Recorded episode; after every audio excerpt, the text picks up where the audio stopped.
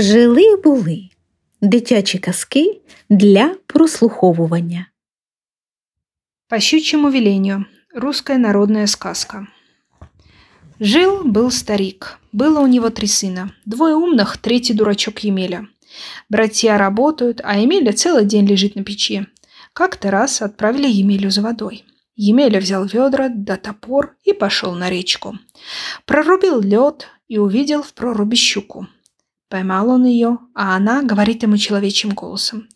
«Емеля, отпусти меня, я тебе пригожусь. Скажи только, по щучьему велению, по моему хотению, и в миг исполнится любое твое желание». Емеля и говорит, по щучьему велению, по моему хотению, ступайте, ведра, сами домой. Только сказал, ведра сами и пошли. Емеля пустил щуку в прорубь и за ведрами пошел. Идут ведра по деревне, народ дивится, а Емеля идет сзади, посмеивается. Зашли ведра в избу, а Емеля полез на печь. Много ли, мало ли времени прошло, посылают Емелю в лес за дровами. Слез Емеля с печи, обулся, оделся, взял топор, сел в сани и говорит потихоньку, по щучьему велению, по моему хотению, ступайте, сани, в лес сами. Сани сами и поехали. Да так быстро. На лошади, да лошадям не догнаться. Нарубил Емеля дровишек, сделал себе крепкую дубинку. Сани помчались обратно. Приехал Емель домой и залез на печь. Услышал царь о Емеле и послал за ним офицера.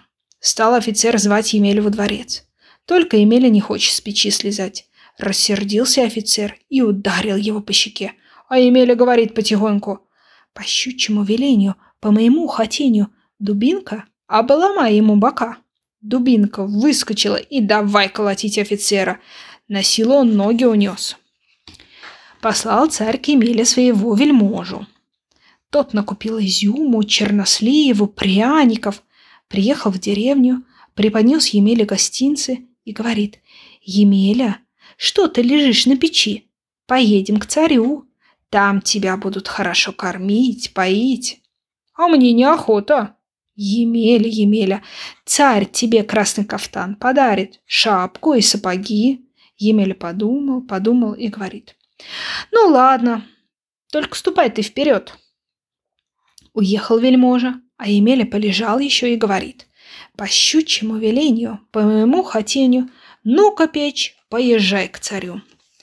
Тут в избе углы затрещали, крыша зашаталась, стена вылетела, и печь сама пошла по дороге, прямо к царю. Царь глядит в окно и дивится. «Что это за чудо?» Слуги ему отвечают. «А это Емеля на печи к тебе едет». Вдруг Емеля увидал в окошке царскую дочь, Марию царевну, и говорит потихоньку, «По щучьему велению, по моему хотению, Пускай царская дочь меня полюбит. А сам отправился домой на печи. Печь повернулась и пошла домой. Зашла в избу и стала на свое прежнее место. А у царя во дворце крик да слезы. Марья царевна по Емеле скучает, хочет за него замуж. Царь приказал доставить Емелю во дворец. Слуга напоил Емелю, а когда тот уснул, привез его во дворец. Царь велел посадить Емелю и Марию царевну в бочку и бросить в море. Проснулся Емеля, а Марья царевна ему говорит, «Емелюшка, нас в бочку посадили и бросили в синее море».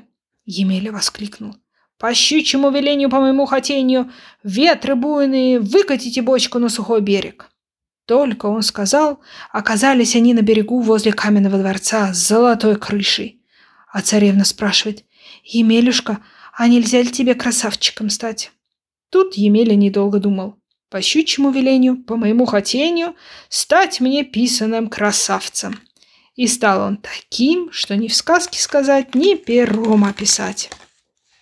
А в ту пору царь ехал на охоту и видит, стоит дворец, которого раньше не было. Разозлился царь и велел узнать, кто осмелится построить дворец без его разрешения. Вдруг видит, идет ему навстречу добрый молодец и говорит, а помнишь дурачка Емелю, который приезжал к тебе на печи, а ты велел его своей дочерью в бочку посадить и в море бросить? Я тот самый Емеля. Захочу, все твое царство пожгу разорю.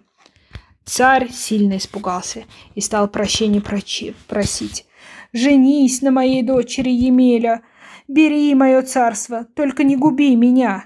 Емеля женился на Маре царевне и стал править царством. Конец.